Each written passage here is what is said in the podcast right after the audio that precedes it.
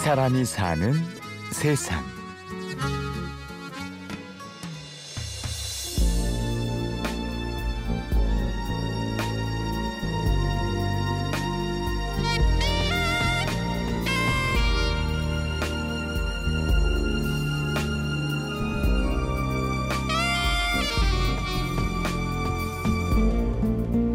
한자 한자 또박또박 마음을 눌러 담습니다. 편지지의 지우개 자국을 후 불어 가지런히 정리를 하고 조심스럽게 편지 봉투에 끼워 넣습니다. 그리고 잘 부탁한다는 의미로 예쁜 우표를 붙여줍니다. 마음을 전할 때 붙였던 작은 네모 우표. 오늘은 우표와 그 우표를 사랑하는 한 여자의 이야기입니다. 이제 박물관에 방문하시는 고객들이 가장 좋아하시는 공간인데요. 세계 최초의 우표와 한국 최초의 우표입니다. 그래서 여기는 서울 명동에 위치한 우표 박물관. 우리가 오늘 만날 주인공이 저쪽에서 한참 안내를 하고 있네요. 안녕하세요. 네, 안녕하세요. 우표 박물관의 이선경입니다. 아, 네.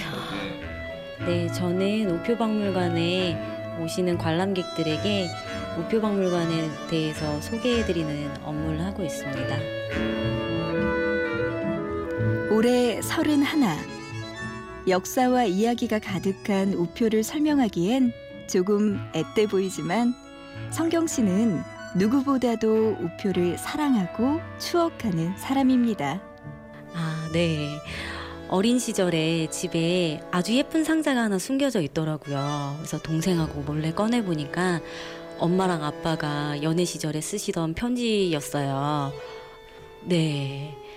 그래서 동생하고 아직까지도 지금 가지고 있어요. 그래서 한 번씩 제가 우표에 대해서 얘기할 때 동생이 이제 그 우표 수집책 가지고 와가지고 이게 엄마 아빠 어, 그 연애 편지에서 뜯은 우표다 하면서 얘기를 하고 있죠. 연애 편지 아직도 있어요. 장롱 안에 아주 깊숙이 저희가 보관하고 있어요. 누군가에게 우표는 중동에서 보내온 아버지의 편지. 또 누군가에게는 서울로 시집간 언니의 답장 그 자체였습니다. 성경 씨에겐 부모님 연애 편지 봉투에서 떼어낸 우표 한 장이 지금의 성경 씨를 운명처럼 이끌었는지도 모르죠.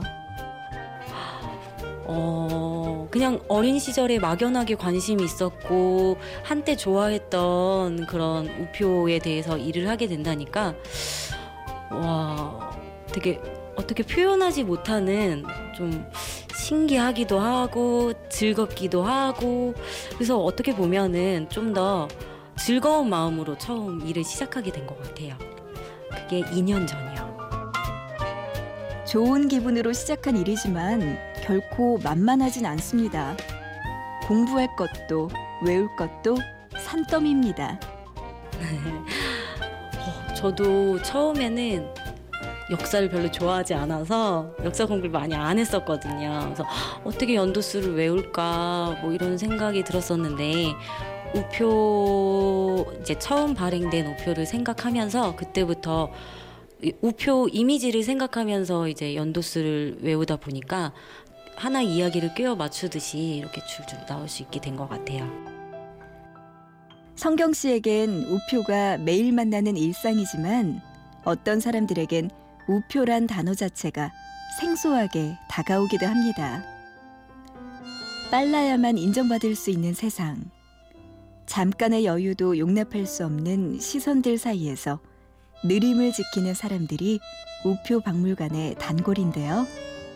그래서 적은 돈으로 할 수 있는 최고의 취미라고 할까요, 그게?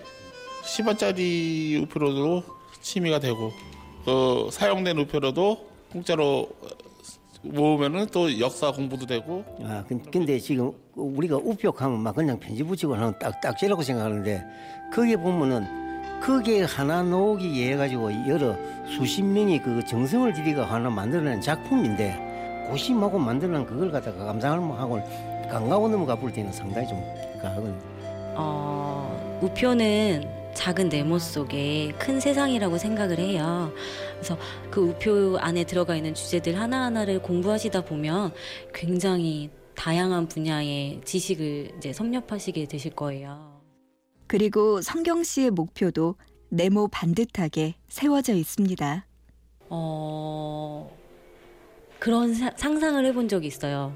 우표가 어느 날 갑자기 없어졌다면, 그러면은 제가 훗날에 낳게 되는 아이들도 엄마가 뭐 예전에 어, 이렇게 우표를 붙여서 편지를 보내고 했단다 라고 얘기하면 아예 알아들을 수 없는 이야기가 되잖아요. 그럼 굉장히 추억을 공유할 수 없으니까 슬플 것 같기도 하고 뭐 아쉬울 것 같다는 생각이 많이 들더라고요.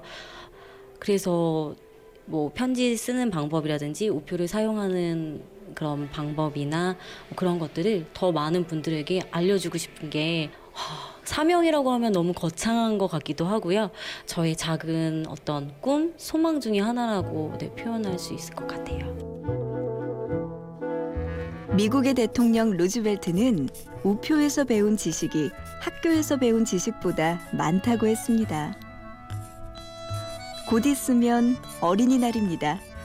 우표 박물관으로 나들이 한번 어떠세요? 성경 씨가 기다리고 있을 겁니다. 이 사람이 사는 세상. 취재 구성의 신성훈, 내레이션의 구은영이었습니다. 고맙습니다.